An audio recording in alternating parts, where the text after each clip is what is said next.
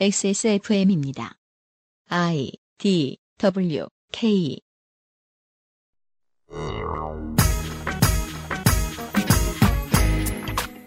남 얘기라서 관심 없게 들었어도 중동에 뭔가 큰 변화의 바람이 분다는 건 2010년대 초반 들어 확실히 느낄 수 있었습니다. 국민들이 시위를 하고 대규모 파업을 하고 독재자가 물러나고 우리가 사는 게 바빠 아랍의 봄을 잊고 있었던 지난 8년간 그곳에는 무슨 일이 있었기에 지금의 그림은 내전 군부 쿠데타인 걸까요? 이번 주 이상평론이 가지는 궁금증입니다.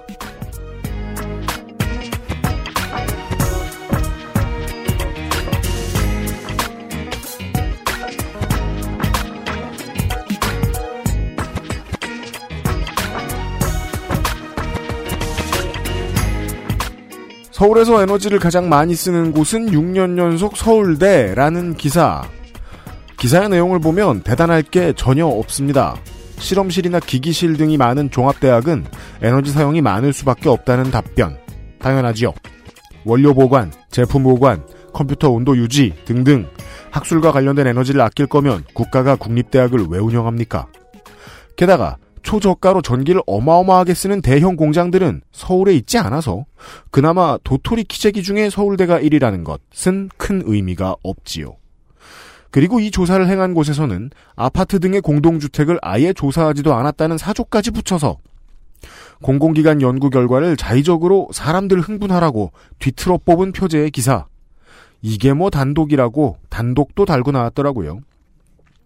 제목에서 그 단독 두 글자가 빠진 채로 모든 언론이 제목과 내용을 베껴서 서울대를 조리돌림했고요. 먼 미래를 내다보고 에너지 관련 정책 설계에 대해서 아이디어가 될 수 있는 기획 기사. 누구나 만들 수도 없겠고 인기도 없으니 취재하기도 싫겠죠. 데스크의 마음 이해합니다. 그래도 적자 생존. 옆에서 가지면 내가 뺏긴다는 불안감을 조장하는 기사를 이렇게까지 너도나도 써야 하는지 모르겠습니다. 읽는 모든 시민을 스크루지 영감처럼 상실감과 분노에 벌벌 떨게 만드는 언론의 행태. 하루 이틀도 아니지만 더위만큼이나 참기 힘든 요즘입니다. 실효성을 고민하는 시사 프로그램 그것은 알기 싫답니다. 최초의 한국어 팟캐스트 전문 방송사 XSFM이 만들고 있습니다. 저는 유승균 PD입니다. 저 여긴 윤세민 에디터입니다. 네, 안녕하십니까. 윤세민입니다. 네. 어, 오늘과 내일은 이상평론이 준비가 돼 있고요. 어, 그리고 8월에 앞으로 몇 주 동안 주말에 방학 특집 교양 시간이 준비되어 있습니다. 오늘 내일은 이상평론이니까 예측을 하지 않기로 하겠습니다. 곧 뉴스 라운드부터 시작하죠. 그것은 알기 싫다는 한 번만 써본 사람은 없는 빅그린 프리미엄 헤어케어에서 도와주고 있습니다. XSFM입니다. 두피도 피부니까 클렌징으로 세안하고 스킨, 로션, 영양크림까지 얼굴에 놓치기 싫은 피부관리 같은 피부인 두피는 잊고 계셨나요? 짜증나고 힘든 일상으로 지친 두피와 모발을 새로워진 빅그린 투쓰리 프리미엄 샴푸에 맡겨주세요. 소중한 내 두피와 모발의 변화 잊지 마세요. 두피 역시 내 소중한 피부란 사실. 두피도 피부니까. 빅그린 투쓰리 프리미엄 daily scalp 샴푸. Big Green 같이 쓰면 더 좋아요. 투쓰리 트리트먼트 투쓰리 헤어팩. 콕 집어 콕. 믿어도 되는 김치를 찾을 땐 콕 집어 콕. 햇서 빙진 김치. 재료부터 공정, 유통까지 안심. 직접 구매한 재료로 만드니까요. 그러니까 김치가 생각날 땐 콕 집어 콕. 잊지 마세요. 두피 역시 피부란 사실. Big Green 엑세스몰에서 만나는 빅그린 헤어케어 시스템. 사실 저는 샴푸를 어떻게 쓰냐면요. 네. 양 제일 크고 제일 싼 거 쓰거든요. 우리 모두가 그러하지요. 네, 그래서 엄청나게 큰 통이 화장실에 있어요. 그러니까 욕실에 있어요. 그, 그, 우리가 늙어감에 따라 점점 커지죠. 이 덕용의 크기는. 네, 네, 네. 음. 그거랑 저기 뭐야. 폼 클렌징이랑 이런 게 화장실에 이만한 게 한 다섯 개가 있거든요. 네. 근데 이제 관리를 해야 되는 부분이 있습니다. 뭐죠? 탈모죠. 아멘. 네. 드디어 빅그린 여기까지 마술을 뻗쳤습니다. 네, 탈모 전용 샴푸가 나왔습니다. 네. 사실 이전 샴푸도 그 성분이 좋아서 탈모 효과가 있다는 후기들이 있었거든요. 네. 저희가 말씀드린 적은 그러니까요. 없지만. 그러니까 저희가 말한 적이 없었는데 효과가 있다는 후기들이 올라와서 좀 당혹스러웠습니다. 네, 그래서 이번에 아예 탈모 샴푸를 출시했습니다. 근데 겉에 저 디자인만 보면 헤어 로스 샴푸 이래가지고 머리가 빠질 것 같아요. 그러니까 숯, 숯 많은 사람 전용 같아요. 구스베리에서 답을 찾았다라고 하는데요. 이건 무슨 네. 말인지 잘 모르겠고요. 그니까요. 어, 당연히 빅그린이니까 런칭 행사를 하죠. 일반 normal 샴푸, 패키지 제품 등 다양한 옵션으로 특가로 모시고 있습니다. 민두노총 연맹원 여러분 관심을 가져주시고요. 이게 사실 이제 민두노총은 늦었고요. 네. 진행인 것 같다. 아, 그렇죠. 네. 네네네. 음, 베지터가 돼가는 것 같다. 농구 팬들 사이에서는 그런 그 유명한 얘기가 있습니다. 1년의 건강을 위해서 수천만 달러를 쓰는 어 르브론 제임스가 머리가 벗겨진다. 네, 네. 인류는 이 질병을 극복할 수 없다. 사실, 아, 뭐, 네. 네, 우리 모두가 희망을 걸고 있는 부분이죠. 늦출 수 있다. 그렇습니다. 그렇다고 노력을 안 해서 쓰겠느냐. 이런 말씀이고요. 뉴스 roundup History in the making. 전기 얘기입니다. 네, 정부가 7, 8월에 한해서 누진제 구간을 조정하기로 했습니다. 올해 7월하고 8월에 한해서 주택용 전기요금 누진제 구간을 100kW씩 올리기로 했습니다. 이게 매년 여름마다 나오는 이야기니까 당연히 여야가 누진제를 개편하는 방안을 두고 여러 가지 안을 내놓고 있습니다. 음. 여당에서는 주택용 개시별 요금제 도입, 스마트 미터 보급과 함께 누진제 전기요금 체계 전반을 개선하겠다고 했고, 원래 하려던 겁니다. 네. 자유한국당에서는 누진제를 폐지! 혹은 한시적 폐지 법안을 발의했습니다. 그리고 바른미래당에서는 폭염 재난 시에 30% 감면의 법안을 발의했습니다. 음흠. 여당에서는 누진제를 완전히 폐지할 경우에는 결과적으로 전기료가 전체적으로 오르겠죠. 네. 그렇기 때문에 저소득층이 피해를 볼 것이라는 반응입니다. 당연한 게요. 누진제가 완전히 폐지되면 가정용의 경우입니다. 가정용 누진제가 완전히 폐기되면 가장 이득을 보는 존재는 누굴 거라고 생각하십니까, 청취자 여러분? 비트코인 채굴하는 사람이요. 타워 팰리스 입주자입니다. 죄송합니다. 네. 비트코인도 생각해 볼 수 있는데 네. 가정용으로 하긴 좀 그렇죠. 이 가오를 살리느라 유리 통유리 건물로 지어서 아주 아주 넓은 실내를 자랑하고 그 아주 아주 넓은 실내를 확보하기 위해서 그 창 위주로 안쪽으로 길게 뚫어놓은 집들이 있습니다. 네. 어, 냉방 효율이 가장 안 좋은 집들이죠. 그렇죠. 그런 집들은 어, 서울 강남구와 부산 해운대구에 우르르 몰려 있습니다. 네. 잠실에도 있고요. 네. 그 집 사는 사람들이 제일 득을 본다는 겁니다. 네. 그 정도 내다보는 질문은 자유한국당이 하질 않죠. 음. 어, 이거는 그냥 누진제를 폐지라는 게 뭐 언론에 나오기 대안이 없는. 거예요. 음. 예. 더불어민주당이 더불어민주당이 되고 얼마 안 됐을 때가 이때 그 16년에 누진제 손보기를 했습니다. 네. 당시의 당정청은 이것을 수비하느라 여념이 없었습니다. 그러면 도덕적 해이 막 이런 소리 하면서 말이죠. 국민의당이 당시에 6단계를 하단계로 고치자 이 정도의 안을 내놨었고요.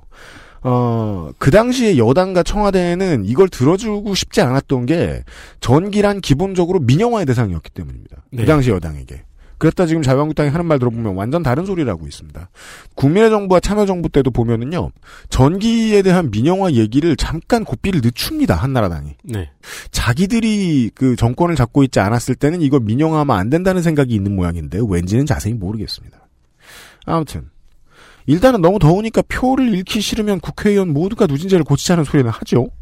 문제는 그 다음인데 대규모 공장이 쓰는 전기 요금이 너무 싼데 네. 이걸 얼마나 벌충할지를 놓고 여야가 이제 한번 격도를 할 거고요. 아마 그건 내년 여름쯤 될 것 같고요. 또 하나의 주제는 냉방복지라는 단어가 있지요. 네. 아, 이걸 복지로서 접근을 해보자. 그리고 이 문제는 의외로 답이 나온 곳이 되게 많습니다. 적도 부근의 국가들 중에서 모델에 따라서 에어컨을 구매할 때 면세나 가격 보정을 해주는 곳이 되게 많습니다. 음. 그리고 저가 및 고효율 신모델 개발이라는 숙제가 있지요. 네. 왜냐하면 그 중고 되게 싼 거 사면 죽어납니다. 못 아, 틀어요. 그래요? 잡아먹는 전기에 비해서 시원하지도 않거든요. 음. 전기만 많이 씁니다. 음. 옛날에 많이 쓰던 일체형 에어컨 같은 거 있잖아요. 네, 네. 그거 전기 엄청 먹습니다. 근데 이런 거는 아마도 백색 가전 업체들하고 정치적인 흥정을 하면 해결할 수 있을 거라고 저는 생각합니다. 비슷한 사례로 한국 내에서는 한국 GM이 만드는 라마스와 다보, 아, 저, 저, 저 뭐냐, 다마스와 라보. 내가 안 모니까 이거. 네. 현대의 포터와 마이티 같은 사례입니다. 작은 상용차들 있죠. 네, 네. 최소한의 이윤을 남기는 저가 모델 개발을 장려해 준 겁니다, 국가가. 부지 운영이나 세제에 대해서 이익을 살짝 주면서. 음. 예. 그래서 다마스와 라보가 아직도 생산이 될 수 있다는 거죠. 남는 게 없는데. 음. 예. 저소득층을 위한 특화된 에어컨 모델 개발 같은 것들 지금부터 아마 시동을 거는 게 좋지 않을까라는 생각은 있습니다. 빨리 걸어서 제가 에어컨 사기 전에 나오면 좋겠네요. 네. 지난주에 박판교 변호사님이 나와서 사법부 블랙리스트에 대한 이야기를 자세히 해주셨죠. 네. 네. 어, 우리는 조사위원들이 조사를 똑바로 안 했다는 느낌을 말씀드렸는데 그렇죠. 법원에서는 이 조사위원들을 사찰했다는 정황이 드러났습니다. 그러니까 똑바로 조사도 못할 조사위원들마저도 족쇄를 채우려고 했다는 얘기입니다. 네, 뉴스원의 기사입니다. 문건이 하나 발견이 되었는데요. 1차 조사가 끝나고 2차 추가 조사를 앞둔 시점에 조사위원들의 대화 그리고 사석에서의 발언 등 동향을 파악하는 내용이 시- 기재되어 있는 문건이 발견되었습니다. 네. 그리고 이 문건은 보고서 형식으로 작성되어 있다고 뉴스원이 보도했습니다. 음. 문건이 작성된 시점은 김명수 대법원장이 취임한 지 석 달 정도 지난 작년 12월로 추정됩니다. 뉴스원에서는 조사위원회는 이 문건을 발견했지만 법관 대표회의가 의결한 추가 조사 대상에 포함되어 있지 않아서 문제 삼지 못했다는 소문을 기사에 실었습니다. 그렇습니다. 어, 대통령이 단단히 단도리를 줄 수 있는 존재가 없지요, 법원에는 아예. 네.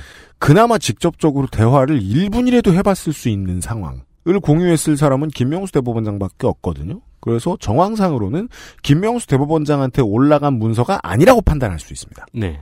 그러면 결론이 이렇게 나죠. 대법원장 하나 바꿨고 나머지 법원의 태도는 완전히 그대로다. 그죠. 아직 세력이 남아 있다. 그래서 말이에요. 이 권력이 어디에 존재하는가도 중요한 질문인데 그 여기저기 있는 권력이 얼마나 큰가가 더 중요한 질문 같다는 생각이 들어요. 그 사법부 권력은 휘두르기 나름이고 이게 얼마나 막강한가를 요즘 제가 실망 저 실감을 하고 있다는 겁니다. 말씀드렸듯이 청와대는 이걸 못 건드려요. 아무리 문제가 많아도 대통령이 나서서 이거 고치고 저거 고쳐라 이거 적폐야 이런 말 하면 온 사법부가 들고 일어날 겁니다. 네. 네가 왕이냐면서. 그러니까 양승태며 뭐 거기에 줄 서 있던 사람들 다 처벌받길 바라는 판사들이 많죠. 그래도 그 판사들도 그걸 못 받아들일 거란 말이에요. 그렇다면 이건 시스템이 잘못된 거죠. 지난주에 말씀드렸던 대로 당장 검찰이 수사를 아무리 열심히 한다고 해도 법원과 검찰의 관계 및 상성상 수사가 한계가 있고 거의 모든 영장은 우리가 지금 보고 있다시피 기각될 거고요. 검찰도 행정부도 견제가 안 됩니다. 장기적으로. 그래서 저는 하는 수 없이 이런 생각이 듭니다. 입법부가 법원의 시스템을 바꿔놓는 걸로 해결할 생각을 해야 된다는 겁니다. 음, 음. 그러니까 의외로 지금까지 본 바로는 의외로 의회가 제일 약해요. 네. 이 삼권 분립 가운데서는. 네. 근데 의회가 해결해야 될 것 같습니다. 어, 그리고 또 하나의 키는 공수처입니다. 여당이 지금 공수처를 연내 통과를 목표로 하고 있는데 검찰 내에서도 기류 변화가 있을 수 있습니다. 이 사법농단을 보고서 말이죠. 왜냐하면 이 공수처는 우리만 때려잡으려고 하는 건 줄 알았는데 법원을 견제하는 데도 쓸 수 있지 않을까? 라는 생각이 들 수도 있을 겁니다. 다만 이게 뭐 잘 알려졌다시피 공수처는 구성을 어떻게 하느냐에 따라서 검찰이나 법원을 견제를 아예 못할 가능성도 너무 커서 고민이 되지요. 근데 고민이 되면 그 고민을 열어놓고 해야 할 때가 아닌가 싶다는 겁니다. 게다가 이 공수처를 받느냐 이 문제에 대해서는 키를 가장 많이 쥐고 있다고도 할 수 있는 바른미래당이 전향적이기 때문에 아주 나쁜 기회는 아닙니다. 예, 자유한국당만 어떻게 이탈표가 나오면 할 수 있긴 있지요. 아, 군대 얘기합시다. 네, 이게 사실 어떻게 보면 비슷한 이야기입니다. 힘을 약화시키면서 본연의 힘을 어떻게 쓰게 하느냐. 국군 기무사령부가 해체되고 군사안보지원사가 새로 창설될 예정입니다. 네. 기존의 기무사가 가지고 있는 방첩과 정보 수집의 임무를 하면서 국내 정치에 개입될 여지를 차단할 수 있도록 설계한다고 합니다. 네. 당연히 이게 쉽지 않겠죠. 음. 네, 일단 국방부 동향 관찰 업무를 해온 100 기무부대도 존치하고요. 음. 사령관의 대통령 독대 보고도 유지될 전망입니다. 음. 대신 부대원들의 정치적 중립 의무와 권한 오남용 금지 조항을 사령부령에 담았습니다. 네. 또한 이게 좀 주목할 만한데요. 민간 검찰의 부장급을 사령부 내 감찰실장으로 두고 내부를 감시한다는 자체 정화 기능을 발표했습니다. 어, 이게 이제 기무사가 창설될 때도 정부에서 이런 비슷한 시도를 한 건데 가장 다른 점이 그거가 맞아요. 군을 감, 감시할 수 있는 권력에 군 출신이 아닌 사람을 넣자는 얘기. 네. 이게 이제 그 아실에서 한두 해째 한 거 아닌데 거의 첫 시도가 아닌가 싶습니다. 그리고 여기 더해서 어, 송영무 장관이 지금 어, 복수전 좋게 말하면 개혁 드라이브와 사정의 칼날을 휘두르고 있지요. 나를 의심하다니. 그니까요. 어, 뭐 중장 찌끄레기가 이러는데 짬을 얼마 먹었다고 네가 먹었으면 네. 군검 합수단 즉 국방부 특수단이 수사기한 늘려달라고 요청했습니다. 드루킹 특검과 달리. 네. 그리고 지금 조현천, 노수철, 한민구 압수수색 다 했고 어, 제 보니까 장준규 육- 당시 육참 총장 네 집에도 들렀다 간 것 같더라고요. 네. 예, 압수수색했다는 얘기죠. 미나문구 시간에 제가 한 두세 번 얘기했다가 아, 이 찜찜한데 이거 빼자. 왜냐면 상황 다 끝났는데 하고 뺐던 내용이 있었어요. 장준규가 의심스럽다. 음. 예. 그 얘긴 방송 나갔나 제가 기억이 안 납니다. 기독 군인회인가 그런데 회장이에요. 네. 장준규 대장은. 그니까 뭐 계엄을 했다 손치더라도 서열 1위 합참의장이 지휘를 하지 계엄 문건에 육참 총장이 왜 지휘를 하나. 육참 총장 개인과의 거래가 있었던 것은 아닌가. 네. 예. 어, 장준규 대장을 좀 눈여겨 지켜볼 필요가 있겠다. 예. 여기까지만 하도록 하겠습니다. 이게 그 그러니까 시스템에 대한 지적이 계속 나오는 거네요. 법원 사법부는 독립이 되어야 되는데 네. 독립을 시켜놓으니까 견제를 누가 하냐? 음. 기무사는 방첩 업무를 해야 되는데 네. 방첩 업무를 하다 보면 이걸 정치와 어떻게 분리시키느냐? 그렇습니다. 참 이런 비교를 하게 될 날이 올 줄은 몰랐는데 기무사 쪽이 더 편합니다. 기무사는 어, 위에 별이 부르든 대통령이 부르든 조인트를 깔 수 있거든요. 아 그렇죠. 네, 사법부는 그렇게 못해요. 그렇고요. 그것은 알기 싫다는 실천하는 사람들을 위한 노트북 한국 레노버에서 도와주고 있습니다. XSFM입니다. 펴서 접어서 눕혀서 뒤집어서 태블릿처럼 때로는 메모장처럼 세상에 없던 노트북 레노버 싱크패드 X1 요가 시리즈 실천하는 당신을 위한 노트북입니다. Lenovo for those who do.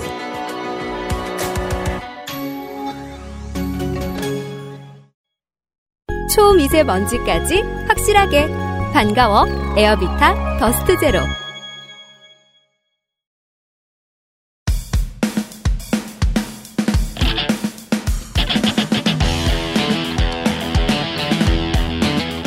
여러 가지 문제로의 다양한 접근. 이상 평론.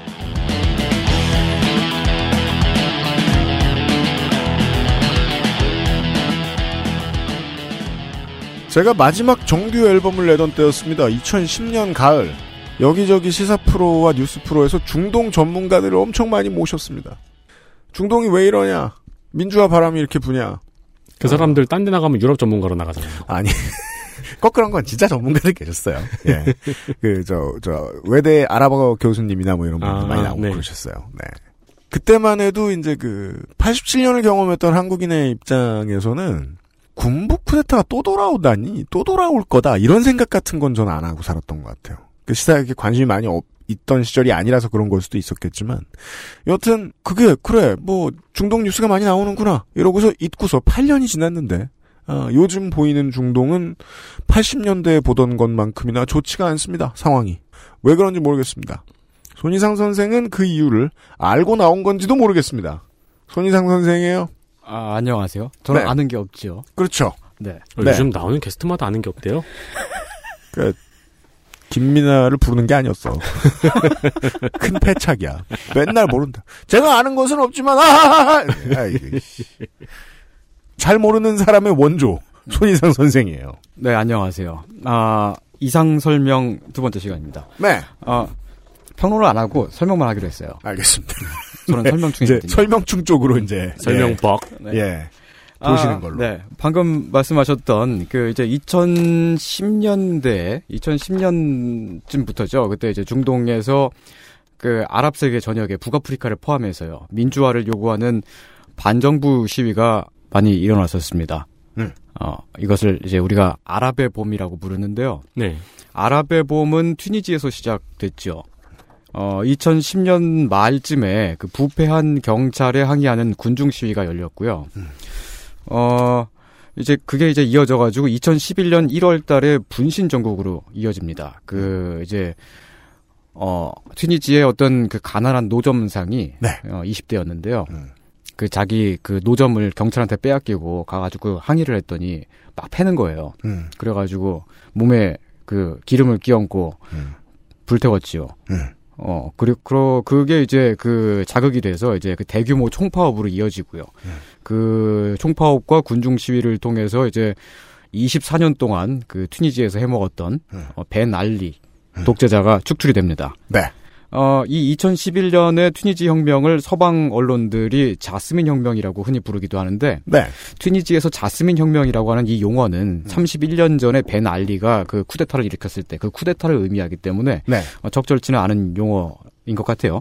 그러니까 그런 얘기를 많이 하더라고요. 네. 그런 이제 2차 자스민 혁명은 어떨까? 막 이런 소리 하고 있는데 네. 그냥 그, 그 단어 안 쓰면 되잖아. 네. 예. 음. 유럽에서 보기엔 튀니지 하면 떠오르는 건 자스민밖에 없나 봐요. 근데 이제 이 튀니지에서 일어났던 이 그 민주화 운동이 네. 이제 이제 그 중동과 북아프리카 지역에 널리 퍼지게 됐죠. 이 혁명의 물결이 그러나 현재 대부분은 실패로 돌아간 것으로 보입니다. 그렇습니다. 네. 이럴 줄은 몰랐습니다. 이거를 이제 제가 뭐 단편적인 뉴스로만 볼 때는 반사적으로 그렇게 이해를 하고 싶은 거예요. 네. 박정희 가고 전두환 왔나? 어, 그렇죠. 음. 어. 그러게요. 그런 식으로 볼 수 있을까요? 결론이 나왔습니다. 아, 오늘의 이상 설명을 그만하겠습니다. 아, 이제 그 중동과 북아프리카 부- 등등 여, 네. 이쪽에서 이제 그 혁명이 많이 일어났었는데 그 네. 이제 그 민주화 봉기가 많이 일어나고 그 근데 그 가운데서 이제 시리아 같은 나라는 강력한 진압에 의해서 이제 그 민주화 운동이 분쇄가 돼 버렸죠. 그렇습니다. 네, 머리 위에서 폭탄을 막 떨어뜨리니까요. 그렇습니다. 사람들한테. 음. 그리고 뭐 요르단 같은 경우는 내각이 총사퇴하고 음. 좌파가 내각에 참여하게 되면서 이제 그 타협과 절충을 통한 그런 이제 점진적인 의사 수용을 하는 방향으로 네. 그렇게 됐습니다. 그러나 왕정은 그대로 유지가 되고요. 음. 이런 그 민주화 시위의 그 줄기찬 노- 노력으로 독재자를 노- 몰아낸 나라가 세 나라가 있는데 음. 하나가 이제 제가 방금 전에 마- 아까 말씀드렸던 튀니지. 네. 예. 어, 24년 동안 해먹었던 벤 알리를 축출했고요. 음. 그리고 두 번째가 이집트. 네, 30년 동안 해먹었던 무바라크를 축출시켰습니다. 그렇습니다. 세 번째가 예멘인데요. 음. 34년을 해먹은 살레를 축출시켰습니다. 네. 지난 이장 평론 시간에도 잠깐 설명해 드렸습니다. 네. 어, 이제 이게 이제 2010년, 2011년, 2012년 막 그때쯤이었으니까요. 음. 이게 그 한국은 이제 꼭 10년 전이었는데 2008년도에 음. 우리도 줄기차게 노력을 했잖아요. 그렇죠. 네. 그때 이제 명박산성이라고 하는 것이 그렇습니다. 네, 서울 한복판에 세워지고 네. 어, 컨테이너의 이름을 성으로 부른 최초의 사건입니다. 네, 그렇습니다. 우리가 그 앞에 모여 가지고 몇 달 며칠을 그렇게 막 줄기차게 노력을 했지만 우린 끝내 그 명박산성을 넘어가지 못했거든요. 그렇습니다. 네. 그래서 이제 지구 반대편에서 일어난 그 아랍의 보험을 이제 부러워하며 관, 네, 관심 있게 지켜보았죠. 그 저는 오히려 이때 그 생각했어요. 그러니까 이때 그 스마트폰으로 인한 이. 트위터라든가 뭐 이런 SNS를 혁명에 많이 활용을 했잖아요. 그렇죠. 트위터를 주인공으로 이야기하는 경우가 되게 많았었죠. 네, 그때. 그렇습니다. 실제로 그 이제 아랍 세계에서 특히 이제 이집트 같은 경우는 혁명이 진행되는 과정 중에 정부가 인터넷을 통제하잖아요. 인터넷 다 끊어버렸는데 그 트위터 본사가 전화 음성으로도 트위터를 쓸 수 있게끔. 그렇습니다. 네. 그래서 이제 사람들이 트위터를 더 많이 쓰고 그랬죠. 그래서 이거를 보면서 저는 물론 여기도 쉬운 일이 아니었으니까 이 다음 혹시 북한 아닐까? 음. 그런 상상도 잠깐 해봤어요. 아, 그랬군요. 오랫동안 막혀 있으니 안 되죠. 예. 그- 그때 참 그때 확인했던 게 지금도 되게 맞는 것 같아요. 역시 네. 화가 날 땐 트위터가 짱이다. 예. 네. 그런데 이제 이렇게 민주혁명에 성공한 이 세 나라는 결국 참혹한 반동을 겪고 있습니다. 음. 예멘은 지난 그것은 알기 싫다 279B회에 말씀드렸듯이 어, 네. 내전에 휩싸여 있고요. 그렇습니다. 네, 거리에 나앉았습니다. 음. 튀니지는 선거를 통해서 다시 보수주의가 돌아왔고요. 그러니까 보수 정당이 다시 이제 국민 투표에서 선거에서 이겨가지고 네. 정권을 잡았죠.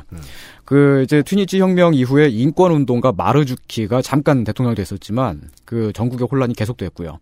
3년 동안의 임기를 마친 후에 SFC라고 하는 그 이제 튀니지의 그 보수 정당 그 이제 대표자가 대통령이 됐습니다.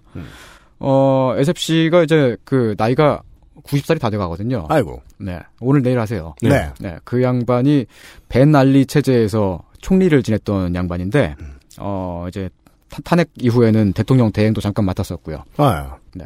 황교안이랑 좀 비슷한 사람입니다. 그렇죠. 황교안의 꿈이었죠. 네. 네. 황교안이 다시 대통령이 된다라고 뭐 그런 상황인 것입니다. 그, 네, 튀니지는 근데 그렇게 절망적인 상황으로 보이진 않네요. 일단 이 양반이 오늘 내일 하고요. 네네네. 네, 그리고 이제 우리가 이명박 때 못했던 거를 더 몰린 다음에 그 다음 정권에서 성공시켰던 것처럼 네. 네, 약간 고무줄이 더 팽팽해지는 상황이라고 볼 수도 있지 않을까 싶네요. 네, 그렇습니다. 튀니지에는 그리고 이제 그 총선에서는 이제 좌파 정당들이 약진하는 그런 모습도 있었고요. 네. 그러나 이집트는 그 세 나라 중에서도 가장 이상한 드라마를 썼습니다. 이집트인들은 나세르 대통령 때부터 어, 계산을 하면 네. 반세기 이상 계속된 그 군사 독재를 무너뜨리고 음. 처음으로 직접 선거를 통한 민주 정부를 세웠는데요. 그런데 그 자기들의 손으로 세운 그 정부가 1년 만에 무너지는 모습을 지켜봐야 했습니다. 1년? 네. 거기에 더해서 돌아온 독재의 부역자들은 민선 정부를 테러 단체로 규정을 하고 군부가 국민들의 지지를 받아서 재집권하게 된 것처럼 그렇게 연출까지 할 수 있었습니다. 음. 어떻게 이런 일이 벌어진 것인가? 어, 군부 입장에서는 깔끔하게 했다. 음, 네. 그런 다음에 이제 민정 이양 약속을 하잖아요. 하는데 결국 그 군 출신인 사람이 군 장성이 아니겠죠. 민선 네, 정부를 테러. 상태를 규정했다는데 뭐하러 굳이 그것까지 해. 네. 음. 그이 이집트라고 하는 나라를 이제 간략히 살, 간략하게 살펴보자면 말이죠. 네. 음. 오늘은 이집트 얘기를 할 겁니다. 아, 네. 그리하여 오늘의 주 무대는 이집트입니다. 네. 네. 나일강을 중심으로 일찍부터 문명이 발달했던 아. 그, 그때, 그때 얘기부터 한다고요? 문명. 큰일 났네. 네. 우리 아. 주말에도 이런 얘기 할 건데. 아, 네. 문명? 네. 네. 그 저기 비정상회담에서 네. 그 중국 대표가 항상 우리가 네. 먼저다 우리가 먼저다 하다가 네. 한번 이집트 대표가 나와서 바른 적 있었죠. 그렇죠. 그 이집트의 조상님들이 그 대피라미드를 쌓는 노역을 했잖아요. 네. 어, 그럴 때 이제 우리 조상님들은 그 시절에 이제 고인돌을 쌓는 노역을 하고 있었죠. 네. 암사동에 많죠. 네. 어, 이 이집트라고 하는 나라가 이제 십자군 전쟁 이후에 이슬람권에서도 짱을 먹다가 음. 오스만 제국에 털렸다는 이야기는 지난번에 대항해 시대 얘기를 어, 말씀드리면서 했었습니다. 네. 그 대항해 시대 포에는 여기가 이제 알렉산드리아로 나오는데요. 음. 그 알렉산드리아에서 골동품을 잘, 잔뜩 사가지고 음. 아테네에 갖다 팔면은 큰 부자가 될 수 있습니다. 지난주부터 큰 부자가 되는 문제에 골몰하고 있어요. 어, 동남아시아에서 후추 씨앗을 사가지고 네. 그 이제 알렉산드리아에다가 심으면 후추를 또 생산할 수 있거든요. 아, 네. 후추를 여기다 신문 잘 자라요? 그건 모르겠는데 대항해 시대 포는 그렇게 나옵니다. 아, 그래요? 후추는 생산하는 게 짱이죠. 네. 네. 그렇게 해서 그 후추를 유럽에 갖다 팔면은 큰 부자가 될 수 있죠. 음. 어, 이렇게 큰 부자가 될 수 있는 나라였는데 아, 그렇죠. 네. 거기서부터 얘기가 시작되는군요. 이 네. 나라는 큰 부자가 될 수도 있었다. 네. 이집트는 중동의 여러 나라들이 그렇듯이 오스만 제국이 짜지면서 영국에 음. 넘어갔었습니다. 네. 어, 그랬다가 독립을 하죠. 음. 1922년에 독립 왕국이 되어서 푸아드 1세가 즉위를 하게 되는데요. 음. 독립 이집트 왕국은 국왕이 다 헤쳐먹는 나라였습니다. 아, 네. 야, 왕정이다? 어. 거기다가 이제 그 왕조의 정통성이 좀 많이 약했습니다. 그래요. 네. 영국에서부터 독립한 나라들이 대부분 이렇죠. 네, 그 푸아드 1세는 이제 그 무함마드 알리의 후손인데요. 음. 무함마드 알리는 오스만 제국이 임명을 했던 이집트 총독이었고, 총독내 후손이요. 네. 음. 그리고 그 총독이 이제 무함마드 알리가 이집트의 세습 통치권을 얻게 됐는데, 음. 그게 이제 나폴레옹이 군대를 이끌고 이집트를 한번 쳐들어온 적 있잖아요. 네. 그때 털리고 나서 그러고 나서 세습 통치권을 얻었습니다. 음. 아. 좀 이렇게 그 이상하죠. 그 이제 싸워서 이겨가지고 얻은 게 아니고 음. 그 이제 나폴레옹이 거기 이제 이집트 가가지고 거기는 다 다 털어가잖아요. 막 네. 이렇게 뭐 커다란 그 뭐야 그 조각상 예, 뭐, 뭐 그쵸. 그 유물 뭐 이런 네, 거. 네. 피라미드 앞에 이렇게 크게 세워져 있는 막 그런 거 있잖아요. 오벨리스크 막 그런 거 다 털어가고 그거를 다 그냥 멀뚱멀뚱 지켜본 다음에 이제 네. 외교적으로 접근을 해가지고 음. 그렇게 해서 이제 이집트의 통치권을 얻었는데 그 후손이기 때문에 상당히 이제 그 어떤 통치의 그, 그 이제 그 명분이 많이 약했던 무슨 동양 척식 주식회사 사장이 그 초대 대통령이 된 것 같은. 네 얘기군요. 그렇습니다. 그러니까 네. 이제 바지 총독 아니에요? 음, 네 바지 국왕이죠. 네. 어쨌든 왕이 됐으니까요. 음. 거기다가 이제 그 푸아드 1세는 1차 중동 전쟁을 일으킨 주역인데 음. 그때 이제 이스라엘에 선빵을 쳤잖아요. 네. 그 이집트 군대가 이제 갑작스럽게 탱크를 이고 빠빠 들어와가지고 네. 쳤는데 그러고 나서 처참하게 졌어요. 정말 그렇습니다. 아주 처참하게 대패를 합니다. 그 이스라엘의 선빵 친 나라들이 보통 처참하게 지죠. 그 그러니까 이제 왕이 인기가 없으니까 그 이집트에서도 이제 왕정을 무너뜨리려는 그런 이제 민중 봉기가 계속되었고 음. 그리고 또 1922년 그 1920년대 30년대 그때는 어 교육받은 지식인들이 계몽주의 지식인들이 자유주의자 혹은 사회주의자 이런 사람들이 줄기차게 들고 일어났었죠. 음. 그 가운데는 이제 가말 압델 나세르라고 하는 그 군인이 있었는데요. 아, 매우 똑똑한 군인이었습니다. 음. 사회주의자였고. 네. 1953년도에 가말 압델 나세르가 이르, 이, 어, 그 이제 이끄는 군사 쿠데타로 공화정이 성립됐습니다. 음. 뭐 말은 공화국인데 그때부터 이제 군부 독재 체제는 지금까지 계속되고 있죠. 네. 이 양반도 만주 갔다 왔을까요? 그니까요. 네, 사회주의자였으니까 남로당에도 있었고. 대충 그런, 네. 네. 어, 그. 백두혈통이구먼. 네. 좀 많이 멀죠. 아, 하긴 근데 보면 가끔 보면 이제 그 환 좋아하시는 분들이 우리 민족은 이제 이집트에서 한해 호가 이렇게 왔다고 주장하시는 분들도 있고. 나 하여간 이제 그 왕정이 무너지고 김 씨의 변형이 나세르였다니. 그 왕정이 무너지고 그리고 군사정을 거치는 동안에도 저항적인 흐름도 계속 있었던 저항적인 시기이기도 하죠. 네. 그 저항적인 흐름의 이제 대표적인 하나를 꼽자면은 무슬림 형제단이라고 음. 예, 우리에게도 잘 알려져 있는 음. 그런 단체가 있습니다. 네. 네. 이집트에서 결성된 단체고 음. 푸아드 1세 치하에 그 이제 푸아드 1세가 통치하고 있는 초창기에 결성이 된 단체입니다. 음. 어, 지난 90여 년간의 이제 이슬람 세계 전역에 어, 이 무슬림 형제단은 많이 퍼져 있는 그런 사회 봉사 단체인데요. 그렇습니다. 네, 아랍권은 물론이거니와 유럽과 미국 등에도 지역 지부가 있습니다. 음, 1920년대부터 생겨가지고 아직까지 활동하고 있는 네, 단체인가 보네요. 아마 그렇죠. 그 제가 정확히 연도가 기억 안 나는데 한 27년, 28년 막 그렇습니다. 그 음. 이제 설립 연도가요. 네. 이게 뭐, 무슬림 형제단에 대해서 조금 아시는 분들이라면, 네. 뭐 이런 조직이 다 있냐. 음. 사회 활동도 하고, 정치 활동도 하는데, 네. 정당으로서의 역할을 여러 국가에서 하고 있는. 네. 음, 아니, 기독교 관련 정당 유럽이나 미국에 있단 말입니다. 네. 예, 네. 많고 활동 다 하고, 네. 어, 녹색당도 인터내셔널이잖아요, 실제로는. 네. 그렇죠. 그러니까 다섯 글자 국제 녹색당 말고. 네네. 예, 예, 예. 아무튼, 여러 나라의 의회에서 의석을 가지고 있습니다, 현재. 네. 음. 이 단체가 이제 이번 아랍의 봄때 이집트를 포함해서 튀니지나 요르단, 시리아 등등에서 강력한 목소리를 낼 수 있었죠. 그래서 네. 그 이제 전역에 많이 퍼져 있, 으니까요 실제로 이 단체의 정회원 수만 따져도 몇 백만 명이고 네. 음. 그러니까 그 이제 정회원이라고 하는 거는 그 당비를 당비라고 하- 아니 그 이제 단체 회비를 내는 음. 사람들 음. 그걸 말하는 거고 그리고 그냥 이제 그 등록 된 등록 회원만 그 그걸로 이제 다 계산하면 천만 명이 넘어간다 그래요. 네. 지금 나온, 우리 이제 그 아까 나온 튀니지와 예멘에서도 다수당, 예, 절대 다수당은 아닙니다만은, 네네. 예, 그- 매우 유력한 정당입니다. 네.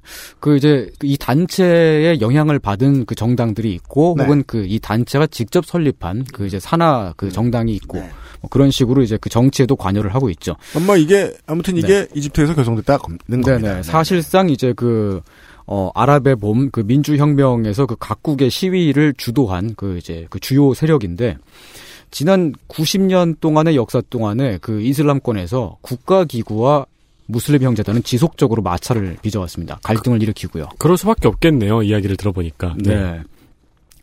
주로 이제 보면은 서방 언론들은 그 무슬림 형제단을 이슬람 근본주의 조직이다. 이렇게 표현을 하는데, 음. 그 이제 서방 언론을 그대로 받아서 우리도 이제 그렇게 표현할 때가 있고요. 근데 그 이슬- 순위파 범 이슬람주의 정도로 얘기하면 좋겠는데, 네. 아무튼 근본주의래. 네. 이슬람 근본주의라고 하는 그 단어는 되게 무시무시하잖아요. 다 이렇게 그러니까 사람들이 말이에요. 막 이렇게 막 다 시꺼먼 옷 막 입고. 그 원래 무서운 단어는 근본인데, 네네. 네. 예. 음. 그, 그게 이제 이슬람이랑 세트로 붙여 파는 거죠, 이 단어를. 네. 그두 단어가 붙으면 되게 무섭죠. 그러니까 우린 막 손이상 근본주의 막 이러면서 뭐 뭐라 그러죠? 그럼 손이상이 무서워 보인단 말이에요. 그죠. 총이 떠오르고, 음. 네, 폭탄이 떠오르고요. 네. 음, 근데 이제 그 근본주의라고 하는 그러니까 radicalism이라고 하는 그 단어 자체가 이제 그 무슬림 형제단을 표현할 때 뭐 완전 틀렸다고 말하긴 또 힘들어요. 그 종교와 신앙이 이 단체의 사회적 활동의 그 근거라는 점에서는 뭐 종교 근본주의적인 종교 단체다라고 음, 음. 표현할 수는 있는데 어 그러나 이제 근본주의라고 하는 그 종교 근본주의는 크게 따졌을 때 두 갈래가 있잖아요. 음. 네, 이제 그 거칠게 이렇게 둘로 딱 쪼갰을 때 보면 말이죠.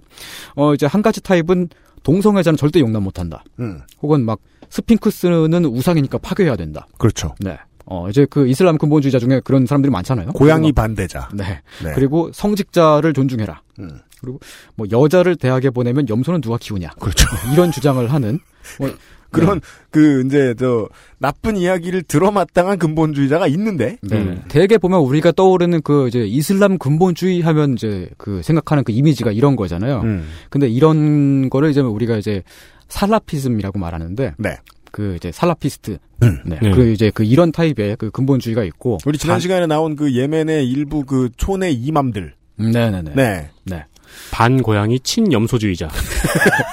아, 그 뭐, 꼰대, 꼰대. 네네네. 예, 꼰대는 정치 세력이 돼 있다니까, 언제나. 네. 그리고 또 이제 이런 타입의 또 근본주의가 있죠. 음. 또 다른 타입인데요. 가난한 사람을 돌봐야 된다. 왜냐면은 경전에 그러라고 써 있으니까. 네. 핍박받는 사람의 편에 서야 된다. 왜 그러라고 하니까. 네. 우리 종교에서 그러라고 가르치니까. 음. 어 그리고 그 가난하고 핍박받는 사람들이 우리 형제들이니까. 음. 라고 생각하는 뭐 이런 그 민중적인 근본주의가 있는 거죠. 결국 경전 해석을 한다는 점에서 같다는 거예요. 네. 그리고 그 근데 경전 해석을 화났을 때 하느냐. 네. 정신이 붙었을 때 하느냐의 차이라고 저는 쉽게 네. 말합니다. 그래서 이제 그 이- 요런 타입의 근본주의 이게 이제 그 무슬림 형제단 쪽에 좀 가까운데 그렇죠. 우리가 네. 이렇게 무슬림 이야기라고 하고 들으니까 이렇게 들리는 거지 기독교랑 똑같잖아요. 네네 그렇죠. 네, 어떤 기독교 교리를 따르는 사람 중에 어떤 사람은 아, 그러니까 예, 네. 소망교회 같은 교회도 있고 네. 향림교회 같은 교회도 있다고. 네, 네. 예. 그러니까 동성애자 반대에 온 힘을 바치는 사람도 있고 네. 가난한 사람을 돕는 봉사에 온 힘을 바치는 사람도 있고 네. 참고로 똑같은 책을 저게 읽고 분당 소망교회 그, 그 홈페이지 주소가 BDSM입니다. 그거 안 그래도 아까 제가 아, 좀! 그거 안 그래도 아까 제가 트위터에서 썰 봤거든요. 그, 나를 주인님이라고 불러 그러니까 제 주인님은 주 그리스도 하나님입니다. 아, 이러지 마, 방송아. BDSM 안 돼. 네. 아, 재빨리 다시 방송으로, 어, 다시 돌아가겠습니다. 네. 그, 이제, 이슬람에서도 이제 가난한 사람을 돕는 것은 종교적인 의무로 가르치는데, 네. 그런 걸 이제 그 자카트라고 하죠. 네. 그 자카트, 이제 그 적선, 음. 혹은 자선. 음. 근데 이제 그 자선이라고 하는 게 이제 단순하게 그냥 적선 하듯이 이렇게 막 그런 게 아니고 시혜가 아니고요. 자기의 형제 자매들한테 나누는 것하고 똑같이 이제 다른 사람들 대하는 거죠. 음. 그렇게 하면은 이제 천국에 가가지고 보상받는다 그래요. 그걸 하산하시라 그러는데, 네. 어, 그러니까 그래서 이제 그 무슬림 형제단은 그러한 그 신앙 원리에 기초해가지고 활동을 하니까 의료, 의료나 뭐 교육, 빈곤 퇴치 뭐 그런 활동들을 주요 업무로 하고 있습니다. 네. 근데 이제 이런 타입의 그 종교 원리주의, 근본주의자들은 또 이제 그 경전을 막 파고들었을 때 막 그런 생각도 할 수 있잖아요. 그 예를 들면은 그 초기 무슬림 형제단의 이론가 중에 그 굉장히 그 중요한 인물인데 사이드 쿠툽이라는 사람이 있었습니다. 네. 사이드 쿠툽은 어 한국에도 그 책이 번역돼서 나온 사람인데 음. 이 사람이 그런 거예요. 그 이제 경전을 보니까 하나님만 섬기라고 그러잖아요. 경전에서는. 음. 근데 우리나라에 왕이 있네. 음. 도저히 왕을 못 섬기겠다는 거예요. 아. 이런 식으로 가는 거죠. 네. 그래서 이제 그때 이제 그 과격파는 이제 그 이제 그 좀 좀 더 열정적인 그런 사람들은 어, 하나님만 섬겨야 된대. 음. 왕을 죽이자. 네 네. 네. 이렇게 가는 거죠. 그러니까 그 무정부주의자들이 보기에 이상한 거예요. 쟤들은 결론은 같은데 네. 결론은 같은데 하는 말이 다르네. 네, 그렇죠. 그 이제 그, 그 결론에 접근하는 그 과정이 좀 다른 거죠. 네. 그 이제 그 왕 왕이 또 이제 짜지고 나니까 이제 그 다음에 이제 이집트에 군부 독재가 들어서잖아요. 네. 음. 근데 하나님만 섬겨야 되는데 독재자가 있어요. 그렇어요. 사다트를 죽여야겠다. 그렇죠. 실제로 사다트를 죽입니다. 네. 어, 그래서 이제 그런 성향들을 가진 이제 그 그런 과격한 분파가 이제 있었기 때문에 무슬림 음. 형제단은 어, 많이 탄압을 받았고 이게 이집트에서만 그런 게 아니고 뭐 시리아나 뭐 사우디아라비아는 정말 많이 탄압받았고요. 음. 그러니까 그런- 네. 독재를 하고자 하는 사람들은 네. 어, 이 형제단의 저 존재가 생명의 위협입니다. 아, 그렇죠. 네. 어, 아주 아주 꼴보기 싫은 사람들인 거죠. 종교의 여러 가지 측면들이 있지만 이제 그 이렇게 어떤 정치적인 이념으로 종교를 볼 때 말고 음. 좀 뭐랄까 그러니까 그 종교가 어떤 그 어, 민중적인 그 감수성을 대변하는 순간들이 있거든요. 그 네. 종교라고 하는 것은 이제 억압받는 피조물의 탄식이며 그 심장 없는 세상의 심장이고 영혼 없는 현실의 영혼이라고 이제 옛날에 마르크스라고 하는 래퍼가 아, 네, 그렇죠. 그 해겔을 디스하면서 그런 말을 한 적이 있는데 뭐 하여간 싱글 내서. 네, 하여간 그 네. 이제 그 그렇기 때문에 이제 그- social control 이런 비트를 네, 다운받아가지고 아무튼 예, 그, 아, 지금 보니까 지금 이제 이 자리에 지금 스튜디오에 앉아 있는 세 명 가운데 두 명이 수염을 기르고 있는데, 네. 그 중에서 이제, 어, 수염으로 치면은 이제 마르크스 수염이 제일 많죠. 많다는 게 무슨 소리예요? 아, 그- 알이 아니, 수염이 풍성하다고요? 풍성하고, 네. 네. 어, 이제 그, 그만, 그만큼의 이제 래퍼였다. 아, 네. 저도 원하면 그렇게 할 수는 있을 것 같아요. 아, 네. 그렇게 되기 쉽지 아, 않을 정말 것 털이. 많으세요. 근데 관리하기 되게 힘들고 네. 한국은 그 저 비어드용 그 미용 제품이 없어요 거의. 그리고 수염이 그렇게까지 나지 않잖아요, 한국 사람들은. 근데 기름은 나서 저도 고민이 많아요. 그래요? 저기 예. 누구지? 하, 하든. 제임스 하든요. 네, 제임스 하든만큼 안 나잖아요. 근데 그렇게 되는 사람들이 있어요. 아, 그래요? 아, 예, 드물게 예를 들면 홍성갑이랑 저는 돼요 그게. 네. 어, 그러게. 그, 저기, 홍성갑 기자님은 되게 특이하게, 음. 그 이제, 약간 이제 그, 뺨의 아래쪽 부분에서 이렇게 털이 좀 길게 나더라고요. 그리고 성갑이는 그 저 pride beard라고요. 털이 오만 색깔 다 나요. 맞아요. 그래서 퍼레이드 할 때 나가면 사람들이 그게- 여, 영험하다고 할 것 같아요. 그게 감각, 감각기관이라는 소문이 있어요. 오, 저 사람은 그 다양성의 신인가봐 하면서 이렇게 퍼레이드에 나온 사람이 섬길 수도 있어요. 아, 무지개 빛깔로. 그러면 일부 무슬림 형제단이 와서 죽일 거예요. 아, 무슬림 형제단은 뭐 무슨 막 동성애자 뭐 어쩜 그런 거에 아, 관심이 왜냐면 신이 되니까. 않- 아, 그렇군요. 다양성의 신. 나네요. 네. 그렇습니다. 아, 예, 광고를 잠깐 듣고 오겠습니다. 네네. 아, BDSM은 잊어주십시오.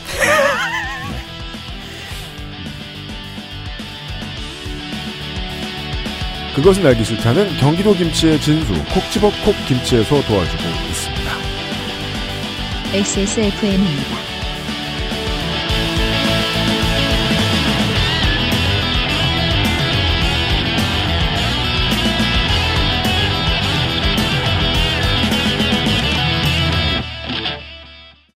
콕 집어 콕. 좋은 원료를 쓴 김치를 만들 시간이 없을 땐 콕 집어 콕. 배추, 무, 고춧가루, 생강, 전부 국산. 다시마, 홍합, 표고버섯도 아낌없이 쓰죠. 그러니까 김치가 생각날 땐 콕 집어 콕. 오늘날 찾아볼 수 있는 가장 완벽한 비즈니스용 노트북 싱크패드 T 시리즈. 지금 바로 액세스몰 전용 특가로 구매하세요. Lenovo for those who do.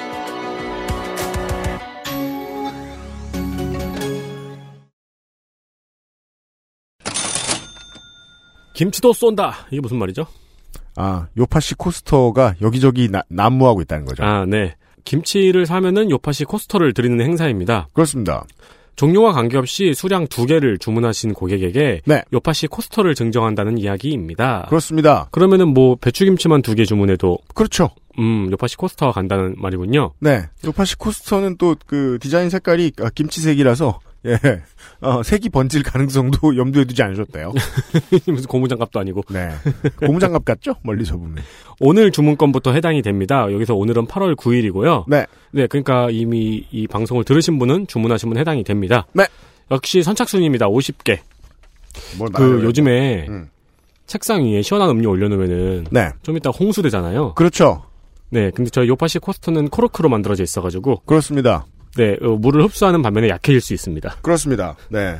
아, 원래 코르크로 된 코스터가 관리하기가 제일 쉽고 사용 연한이 제일 짧아요. 어, 네. 그래도 올여름 내년 여름까지는 충분히 나실 수 있을 겁니다. 요파시 공짜 코스터로요. 네, 그리고 저희 코스터는 저희 원래 녹음할 때 쓰려고 만든 거기 때문에 네. 방음이 돼요. 아니지 흡음 흡음인가? 어쨌든 컵을 내려놓을 때 소리가 안 나요. 아, 그건 그렇죠. 컵 내려놓을 때 시끄럽지 않습니다. 네. 별게 다 광고 포인트네요. 그렇고요. 네.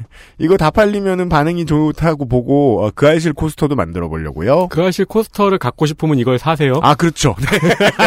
네. 이번에 티셔츠를 만들고 나서 제가 절대 하지 말하지 못한 가슴에 담아둔 말이죠. 이번 티셔츠가 마음에 안 들면 다음 티셔츠를 만들게 이번 티셔츠 사세요.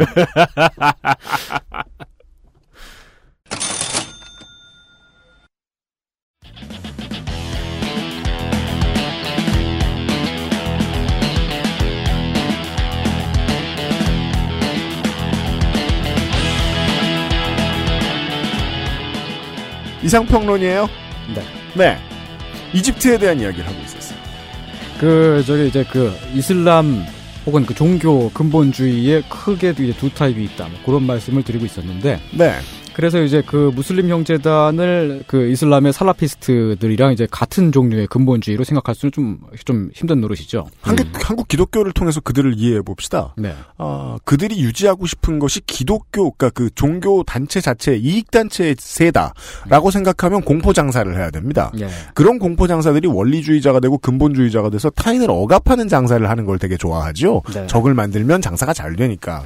아, 그게 아니고 예, 경전을 시민으로서 해석을 하고자 하는 사람들은 이제 봉사활동 위주의 단체가 된단 말입니다. 네. 예, 예. 그렇게 이해할 수 있는 네, 하면 예. 좋겠어요. 네, 그래도 이제 그 우리 그 계몽받은 사람들은 음. 종교라고 하는 것을 이제 아유 왜 이렇게 탐탁치 않게 생각하고 음. 종교가 정치에 개입하는 것을 더더욱 더 그렇게 생각하니까 이제 아무리 이제 그 좋은 쪽으로 행동한다고 하더라도 좀 부정하게 부- 좀 이제 그렇게 보는 경향들이 있는데 음. 사실 보면 이제 기독교에도 비슷하게 똑같이 이제 그 두 종류의 근본주의가 있다고 아까 이제 윤 기자님 말씀하셨듯이 그런 게 있잖아요. 그 한 가지 타입은 이제 성조기를 주로 많이 흔드시는 분들 그런 타입인데요. 네. 어, 동성애자는 절대 용납 못한다. 그러니까 예수님이 이제 내가 가면 네. 그 1500년 뒤에 미국이란 나라가 나오는데 짱이다. 그렇게 말씀하신 적이 없거든요. 더불어 네. 짱인 건 삼성이다. 뭐 그런 예, 그런 그런 타입의 이제 분들이 또 보면 이제 불상은 우상이니까 파괴하자. 네. 어, 막 무슨 또 막 목사의 세습을 존중해라. 어, 바로 이제 그 엊그저께 이제 저희 그 기독교 통합교단에서 이제 공식적으로 세습을 어, 인정했죠. 네, 그렇게 돼버렸는데. 네. 아, 그러니까 이제 뭐, 또 뭐 이제 이런 타입에서 보면 또 이제 여자가 남편을 따르지 않으면 집안일은 누가 하냐. 뭐 그렇죠. 이런 아, 그, 그래서, 아니, 저, 염소 대신 남편을 좋아하는. 그, 페이스북에, 네. 페이스북에 옛날에 교회 같이 다니던 사람들이 있는데, 네. 어젠가 오늘 아침에 막, 합법 세습 같은 소리 안에 미친놈들이라는 게시물들이 막 올라왔거든요. 그, 그 비, 오래된 비극이 오피셜해졌죠. 네. 예, 음. 이번 주를 기점으로. 네. 한국 교회에서는. 음. 네, 그런 타입의 이제 그 종교의 어떤 빡센 빡센 종교를 미, 는 그런 네. 사람들이 있는 반면에 또 한편으로는 기독교에서 이제 이런 근본주의가 있잖아요. 소유권을 리셋하자. 네. 왜냐하면 성경에 소유권을 70년마다 리셋하라고 하니까. 그렇습니다. 어, 뭐 성경에 실제로 70년마다 그 재산권을 다 리셋하고 음. 그리고 채무를 다 리셋하라는 뭐 그런 그, 이- 그 내용이 있어요. 네, 네. 네. 음, 주빌리라 그러죠, 그걸. 그렇습니다. 네. 그런 것을 이제, 어, 어, 지금 그 사회적인 활동 근거로 삼는 음. 그런 단체들도 있습니다. 한국에도 희년 함께라는 그런 단체가 있죠. 네. 네. 그리고 이제 그 프랑스 신부님 중에 이제 자크 엘릴이라고 있었는데요. 음. 네. 자크 엘릴도 한국어로 책이 번역돼서 나왔고, 음. 아마 그리고 제가 알기로는 자크 엘릴 총서가 음. 그다 나온 나라가 한국밖에 없다고 전 들었어요. 프랑스에도 그 총서가 다 안 나왔는데 왜 그래요? 모르겠습니다. 한국에서 그 출판 업종에 그쪽에 계신 분들이 되게 네. 안 팔리는 책들을 되게 많이 내세요. 맞아요. 근데 그 자크 엘릴 신부가 이제 아, 이게 베르나르 네. 베르베르 같은 건 아니구나. 네. 예. 자크 엘릴 신부가 이제 그 그래요. 그 기독교인은 하나님 나라 사람이잖아. 음. 근데 나는 프랑스 사람이네. 음. 그럼 근데 나는 독실한 기독교인이니까 국가 기구를 도저히 못 따르겠다. 어, 똑같네요. 거야. 네. 네. 국가는 사탄이다. 기독교인은 국가에 맞서 싸워야 된다. 대항해야 된다. 아, 무정부주의자들이 또 머릿속에 물음표가 땡 뜨죠. 네. 내 옆에 있는 이 사람은 신을 섬기네. 왜 여기 같이 있지? 네. 어, 네네. 어, 이제 이런 것들도 이제 그, 마찬가지로 이제 그, 어, 어, 어떻게 보면 이제 그, 그 종교적인 그 기독교 근본주의라고 볼 수 있겠지만, 막 음. 성조기 흔들면서 막 그 리퍼트 대사한테 개고기 갖다 드리는 뭐 그런, 그런 근본주의자들이랑 똑같이 볼 수는 없을 겁니다. 그게 좀 잠깐 또 이제 좀 딴 얘기로 좀 새, 새, 새자면은 그 새요. 기- 기독교인 중에 그 이제 그, 그 김성태 집사라고 있잖아요. 강서구예요. 네. 네. 그 저기 그 새누리당 원내대표하고 계신 분인데 네. 그분이 저기 엄행부 씨하고 음. 정몽 시니어하고 같은 그 교회를 다니는 걸로 알려져 있거든요. 네. 지난 몇 달 전에 5월 달인가에 음. 죽방을 맞았잖아요. 네, 네. 라고. 근데 오른뺨을 맞고도 왼뺨을 대주지 않더라고요. 이거는 그 종교적인 관점에서 보면 굉장히 믿음이 부족한 것이다. 앞 시간은 종교에 대한 얘기군요. 네. 네. 아, 네. 너무 이야기가 많이 섰습니다. 반대쪽 뺨을 내주지 않는. 오른뺨을 맞자마자 바로 넉다운을 당해가지고 아. 왼뺨을 내줄 정도의 체력을 길러야 되거든요. 아, 그러면 이제 좀 아껴놨다가 좀 몇 달 지나서 회복한 다음에 다시 가가지고 대줘야죠.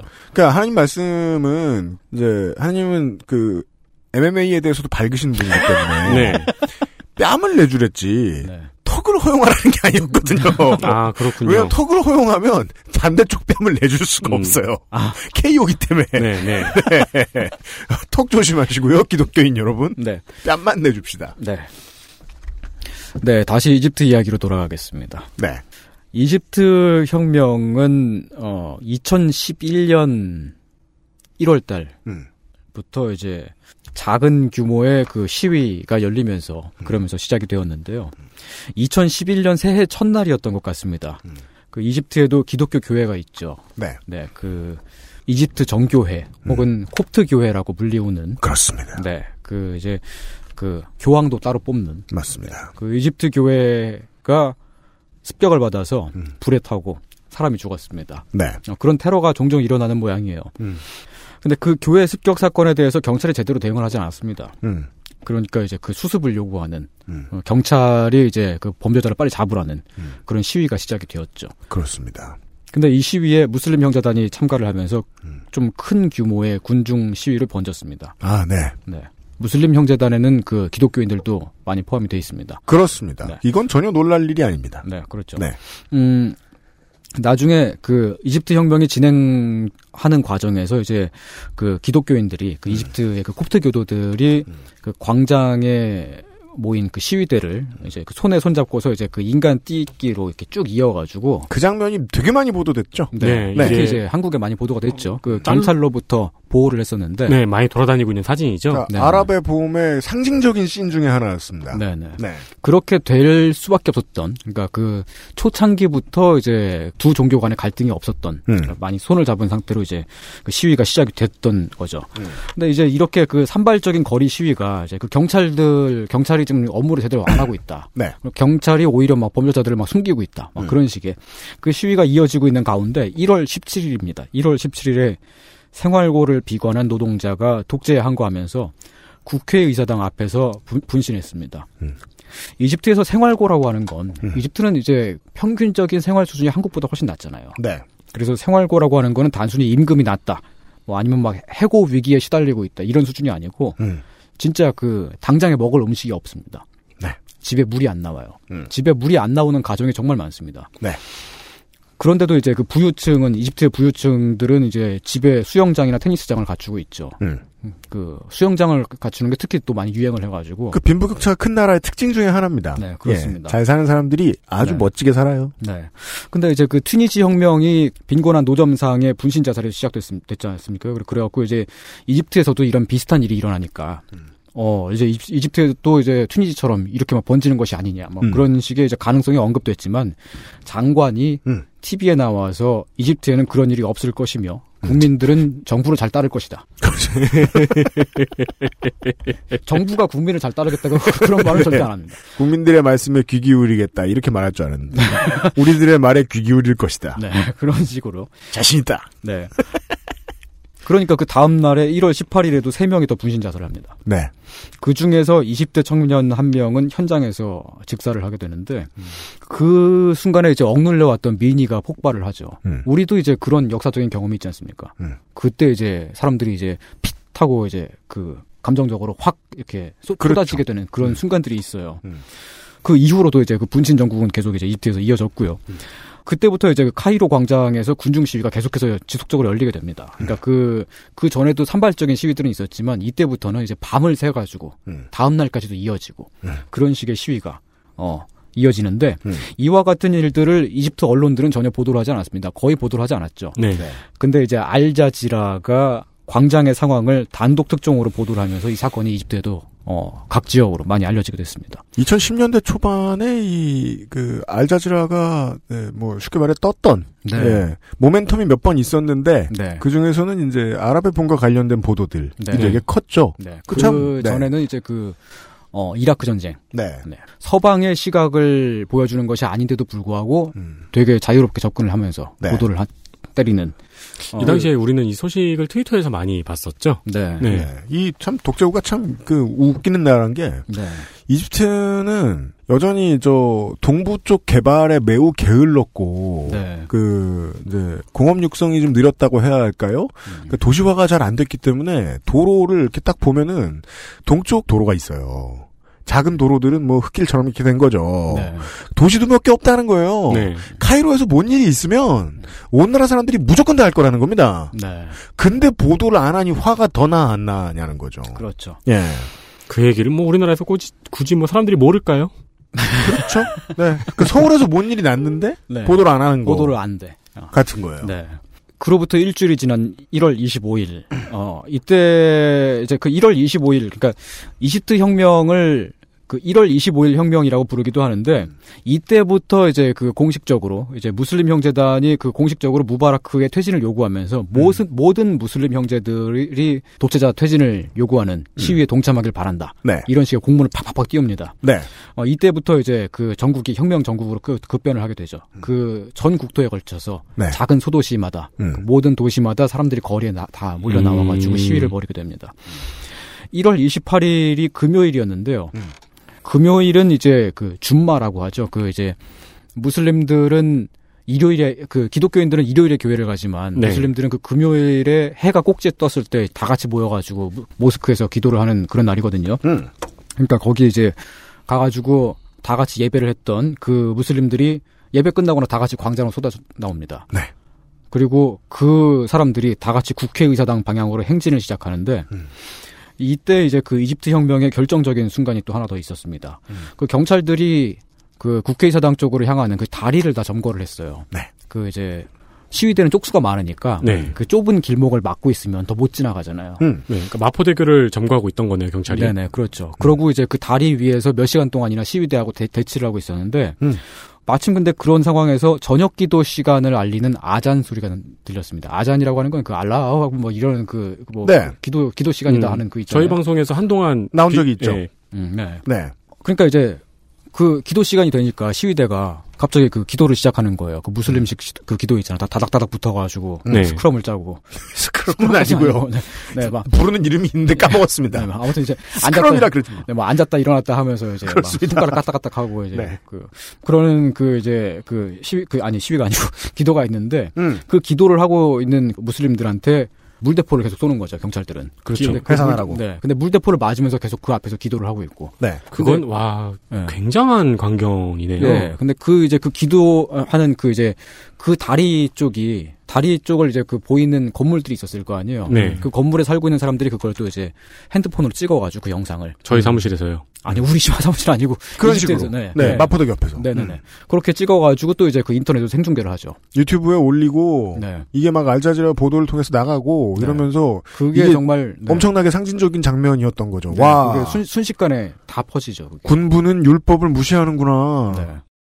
네. 음, 예. 와 이건 20세기에 엄청나게 중요한 장면 중에 하나겠네요. 네네. 그때 그 이집트 사람들이 엄청나게 이- 뭐 이집트 사람들뿐만 아니고 이제 그 전 세계 무슬림들이 그 광경을 보고 보고 분노를 할 수밖에 없죠. 이걸 아무도 못 찍고 기자 한 명이 찍었으면 필리처상일 텐데. 네. 그 이제 그 경찰들도 자기들은 폭동을 진압하라는 명령을 받고 왔는데 음. 그 앞에서 걔네들은 되게 비폭력적인 방식으로 기도만 하고 있는데 막 그 앞에 물대포를 쏘고 있는 거잖아요. 사기가 떨어지잖아요. 음. 그 왜냐면 경찰들도 무슬림이니까 맞습니다. 대부분이 그래가지고 사기가 떨어져 달아납니다. 그러니까 쿠데타가 실패하는 경우도 네. 역사에 간혹가다 있는데 네. 보통은 이런 순간이 한 번쯤 있다는 겁니다. 네. 그 실제로 이제 그 진압을 행해야 할 군인들의 사기가 와장창 떨어지는 순간. 아 이건 진짜 이건 내가 못해 못해 먹겠어. 나 나는- 이거 못 막아. 네. 그러니까 그 경찰들이 달아나니까 갑자기 이제 그 시위대가 와가지고 그 살수차를 빼앗죠. 기도가 끝났으니까. 네, 끝났으니까. 살수차를 빼앗고 그 이제 그 물대포를 경찰을 향해서 막 쏘면서 그렇습니다. 그 다리를 뚫고 지나가게 됩니다. 결국 그래서 이제 여의도까지 도착해가지고 여의도를 광장을 이제 점거를 하게 되는데 음. 아 여의도가 아니죠. 점, 아무튼 점거를 하- 하고 이제 그 국회의사당 방향으로 쭉 가게 되는데 음. 결국 이제 그 시위대의 행렬은 그날은 이제 국회의사당 앞에서 가로막혔어요. 네. 그 앞쪽에는 이제 그 수비대가 있으니까 음. 총, 총을 들고 있는 수비대가 있으니까. 근데 이제 거기서 이제 대신에 새누리 당사를 그렇죠. 그렇죠. 네.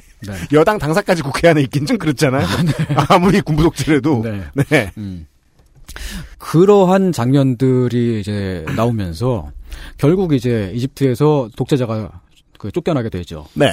근데 그, 그 말씀하신 다리에서 기도하고 있고 거기 기도하고 있는 시위단이 물대포를 맞고 있는 장면이 네. 지금 유튜브에도 아직도 있어요. 네, 2011년에 가장 많이 리트윗된 사진 중에 하나네요. 네, 네. 그게 이제 그 한국에서도 그 운동권 소, 소조 소모임들이 이제 그거 보면서 학습하고 그랬어요 그때. 음. 그 이제 카톡방에 막 야 이거 봐라고 이렇게 막 다막 돌고. 네, 그 사진하고 이제 기독교인들이 손을 잡고 시, 그 무슬림들을 보호하고 있던 네, 사진. 그 두 가지 장면이 장면이 굉장히 네. 인상적이었죠. 가장 많이 리트윗된 사진 중에 하나네요. 그 네, 뭐 비유 안 해도 이게 비교하는 게 더 촌스러운 일이긴 합니다만은 네. 제 재작년에 모든 외신이 한국 얘기를 보도했잖아요. 네. 네. 그 상황이 어떤 겁니다. 네. 저 저는 그때 그 장면을 보았을 때 저는 그걸 실시간으로 보진 못하고 한 그 한 다다음 날쯤에 그걸 저도 이제 다른 동지가 저한테 보내가지고 네. 봤는데 와그 딱 보자마자 아 이거 게임 끝났다. 이제 음, 이, 음. 이 미 뭐 이제 그 정부가 무너지겠구나라고 바로 딱 느낄 수 있었죠. 음. 근데 이제 그 그때 이제 1월 28일이죠 그게. 2월 달로 넘어가면서 상황이 갑자기 막 복잡하게 돌아갑니다. 민주화를 요구하는 시위가 이제 전국으로 정말 들불처럼 마구마구 번지게 되죠. 전국에서 총파업이 일어납니다. 음. 노조가 어 총파업을 주도를 당연히 하고요. 수에즈 운하가 마비가 되고 그리고 그 이집트의 GDP의 대부분을 사- 차지하고 있는 분야가 있잖아요. 음. 석유 부문이 완전히 마비가 돼버려요. 어, 그러면 이제 그 보수 신문 애국 조선일보 이런 데에서 네. 예. 난리가 나죠. 그 경제를 멈춰 버렸다고. 예. 애국 조선일보 애국이라고 하신 줄 알았네. 네. 애국 동아일보 이런 데에서 음, 네. 예. 경제를 멈춘 시위대. 그러한 상황에서 정부의 명령을 받은 각지의 군 부대가 수도 카이로로 진격을 시작합니다. 음, 아, 네. 몇 년 전에 제가 많이 봤죠 시내에서. 네. 예, 전국에서 타고 온 그 전경 버스. 네. 예, 음. 광화문에 쭉 늘어서 네. 있고. 근데 이제 여기는 전경 버스가 아니고 실제 탱크가 오고 네. 네, 총을 든 군인들이 보병 사단이 그리고 특공대원들이 카이로로 들어오는 거죠. 그리고 이 부대들이 그 카이로에 있는 그 타흐리르 광장을 완전히 이제 그쭉 에워싸고 거기를 음. 통제하고 음. 사람들의 출입을 막았는데 음. 근데 이제 젊은 장교들이 그 정부의 지난 명령을 거부하는 거예요. 네. 사격 명령을. 음. 왜냐면은 어 지금 딱 보니까 이미 지금 그 정부가 완전 레임덕에 들어가 가지고 더 네. 이상 그 국정 기능이 다 상실된 상황인데 그거 따라봤자 뭐 없잖아요. 음. 그런 상황이 되니까 이제 내각이 총사퇴를 하게 되고요. 음. 무바라크 대통령이 공식 업무를 중단합니다. 음. 뒤로 짜지고 그리고 부통령이 대신 대행을 하게 되죠. 음. 그, 그 상황에서 이제 대권의 품을, 꿈을 품은 사람이 있었어요. 네, 이집트에도 이제 반기문 같은 사람이 있잖아요. 그렇습니다. 아, 이런 때가 되면 나타나는 음. 그 엘바라데이라고 하는 음. 그 국제 원자력 기구의 사무총장을 여러 번 역임을 했고 음. 그리고 그 바 총장님. 네네 네. 그 엘바라데이가 이제 그 노벨 평화상도 받은 사람인데 음. 어, 그래가지고 이제 이집트에서 막 어린이용 위인전도 나오고 막 그런 음. 사람이 있어요. 그럼 막 급하게 흉상 만들어지고 막 그랬겠네요. 막 생각 생각. 오죠. 그렇죠. 아 반기문은 그랬었어요? 네. 아 그래요? 친, 친바 연대 막 그 바라데이한테 안 물어보고 막 그, 예. 반기문 마라톤 아직도 할 걸요? 네, 했던가? 예. 네, 바라데이 총장이 귀국해서 정부와 그 무슬림 형제단 대표단의 협상을 주재합니다. 야, 이제 너희들 이제 이렇게 그 나라를 이렇게 막 들어먹지 말고 제발 대화로 이제 풀자. 네. 해가지고 협상을 그 주제를 하는데 그러면서 이제 무슬림 형제단이 정부와 이제 타협을 시작하니까 그 시위에서 빠지게 됩니다. 그 나중에 이제 그 이제 미국의 외교 문서가 해제되면서 그 공개되면서 이제 나중에 알려진 바로는 이때 이미 정부하고 이 협상단 음. 시위대 협상단하고의 그 협상을 통해서 엘바라데이를 다음 대통령으로 사- 세우기로 뭐 그런 음. 식의 합의가 음. 대충 어느 정도 이루어졌다고 하더라고요. 언제나 이 시위 현장 이런 네, 상황이 이제 투쟁 같은 게 생길 때그 네. 대표단이 협상을 하는 타이밍이 늘 좀 되게 중요해요. 애매해요. 네네네. 네. 그리고 이제 그 무슬림 형제단 같은 경우는 이제 정치적으로는 정말 그렇게 막, 막 어떤 그, 그런 막 결사 같은 그런 게 아니거든요. 네. 그냥 아 지금 보니까 좀 저 독재자는 좀 아예 아예 좀 아니고 쟤보다는 엘바라데이가 낫지. 차라리 네가 대신해라 뭐 이런 식으로 좀 유연하게 그렇게 가려고 했던 것 같아요. 근데 이제 그럼에도 불구하고 광장 시위는 더더욱 더 격화가 되죠. 재야의 인권 운동가들과 세속주의 좌파들 어, 그리고 노, 그 노동조합 등등이 시위를 더더욱 더 키워가지고 2월 8일이 되면 오히려 더 최대 규모의 인파가 몰립니다. 그 네. 무슬림 주도 세력이 빠졌음에도 불구하고 말이죠. 그때 되니까 이제 그 부통령이 강경 진압을 예고를 하고 음. 그 강경 진압에 군부가 지지 선언을 다시 합니다. 그 군부가 이제 처음에는 이제 어 진압 못하겠다 막 그러다가 음. 아 지금 그 다음에 이제 이때 됐을 때 그 강경 진압을 자기들이 하겠다. 네. 이렇게 나오는 거죠. 지금 군부가 무슨 선언을 할 수 있고 지지를 할 수 있어요? 네. 그- 네. 그랬는데 이제 그 다시 또 이제 그 상황이 막 복잡하게 돌아갑니다. 음. 고작 3일이 지난 2월 11일인데요. 갑자기 부통령이 담화를 통해서 무바라크 대통령이 사임했다고 음. 발표를 합니다. 무바라크 대통령이 직접 발표하지 않았습니다. 네.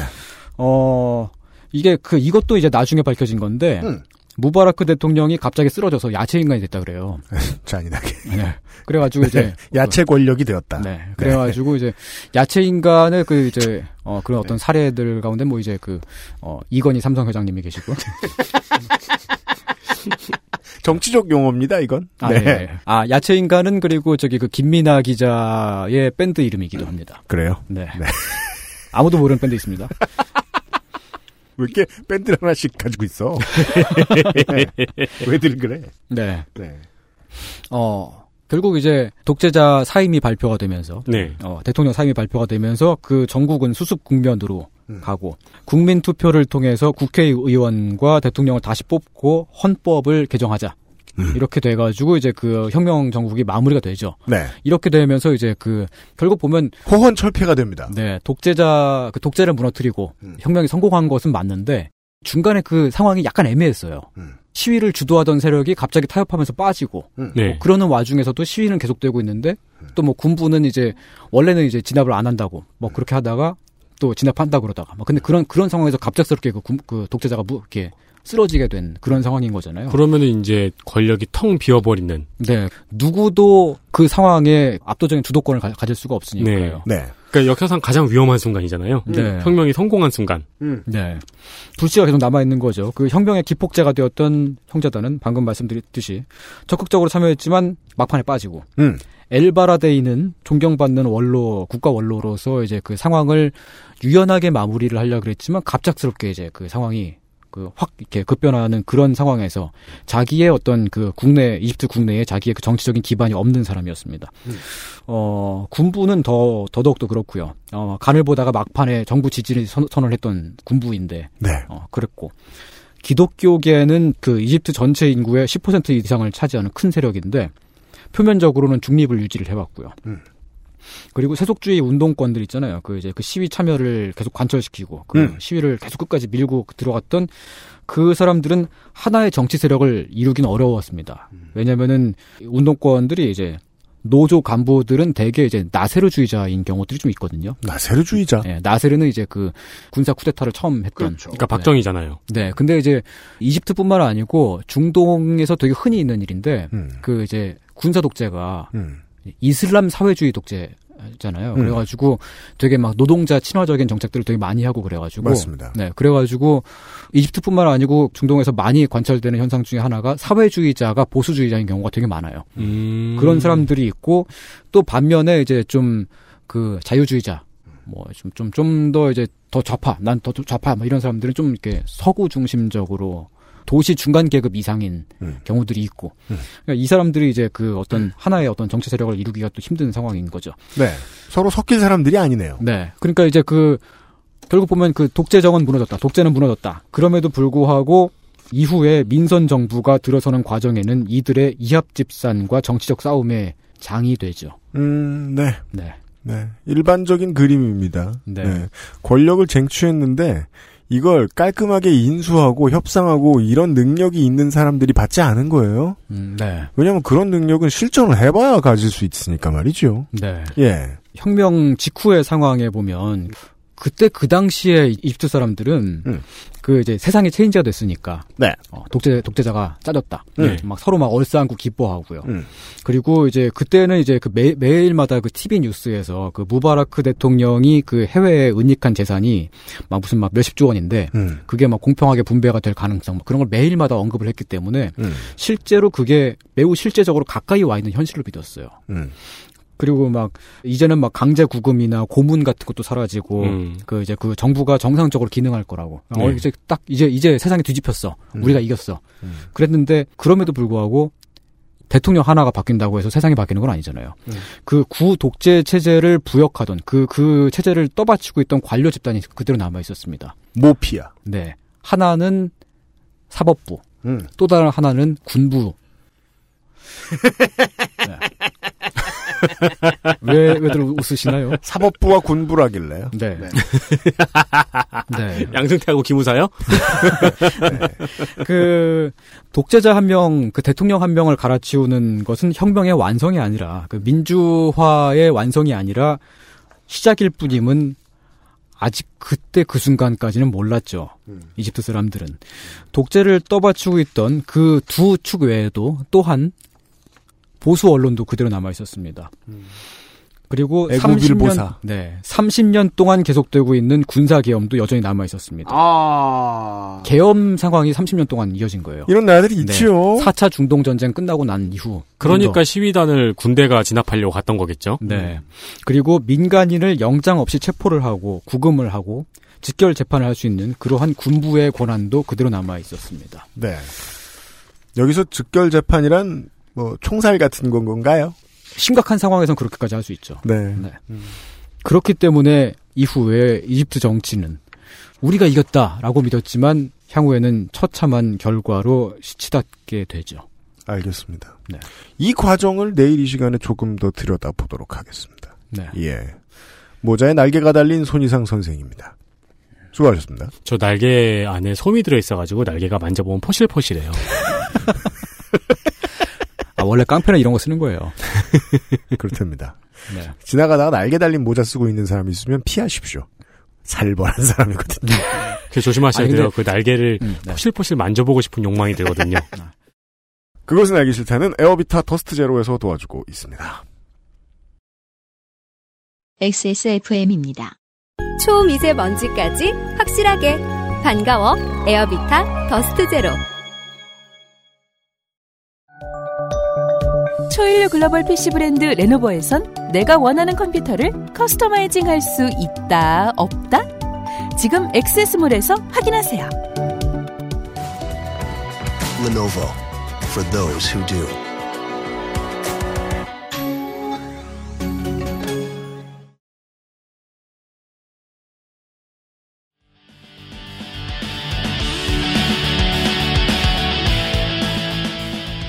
사실 제가 그 어저께 그 의리 없는 전쟁이라고 음. 그 야쿠자 영화 있잖아요. 네. 그거 막 보고 막 눈물 한번 흘려주고. 그래서 오늘 야쿠자 안경도 쓰고 깡패가. 돼야 되겠다. 네, 수염도 이렇게 길었고. 그렇습니다. 네. 네. 저는 아직 깡패는 아닙니다. 네. 땡벌이죠. 기본적인 아, 야쿠자 조직원의 몸무게의 50%에 해당해요. 아, 손이상 선생과 아, 이번 주 목요일 금요일에 이집트를 돌아보고 있습니다. 네. 아, 튀니지에서부터 시작됐던 아랍의 보험이 어떻게 이집트까지 퍼지게 되었는가? 네. 아, 이집트는 어떻게 해서 디비지게 되었는가? 예, 시민들은 어떻게 연대했고 그 시민들을 떠받들어주는 힘은 무엇이었는가? 우리가 지금 당연히 알고 있는 결과 아, 잘 풀리지 않고 다시 독재 군부로 돌아가 권력이 돌아가게 되는 네. 과정의 첫 단계 정도까지 들었습니다. 네. 내일은 조금 우울하거나 혹은 쎄한 쎄! 네, 그런 이야기가 될 것 같네요. 그 기분 알죠? 네. 쎄한 얘기를 내일 들어보도록 하겠습니다. 이승훈 시간. 아, 윤세민 에디터와 유승균 프로듀서와 어, 손희상 선생이 내일 그대로 돌아오겠습니다. 목요일에 그것은 알기 싫다 281회였습니다. 내일 다시 뵙죠. 안녕히 계십시오. 안녕히 계십시오. 안녕히 계세요. XSFM입니다. I D W K